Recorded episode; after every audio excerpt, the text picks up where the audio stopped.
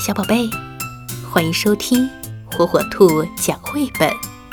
今天，火火兔要给小朋友们讲的绘本故事，名字叫《我带月亮去散步》。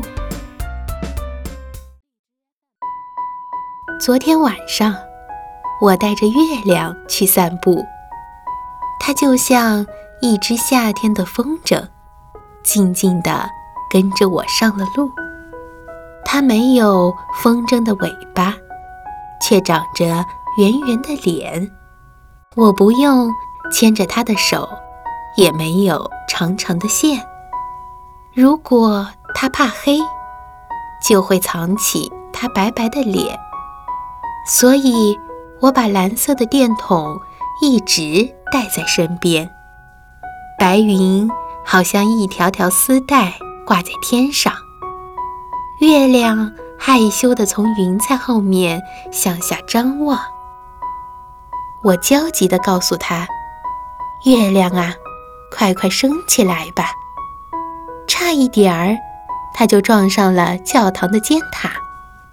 林里的狗看见了它，汪汪汪叫得像火车的汽笛那样嘈杂。我们踮起脚尖，走过爬虫活动的草地。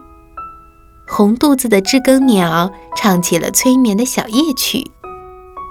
月亮呼唤着露珠，晶莹的水滴就像小草的泪珠。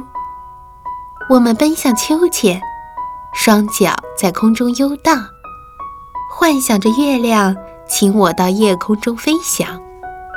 我们手牵着手飞过河流和村庄，闪烁的星星。就围绕在我们身旁，我们蹦蹦跳跳的来到了桥上。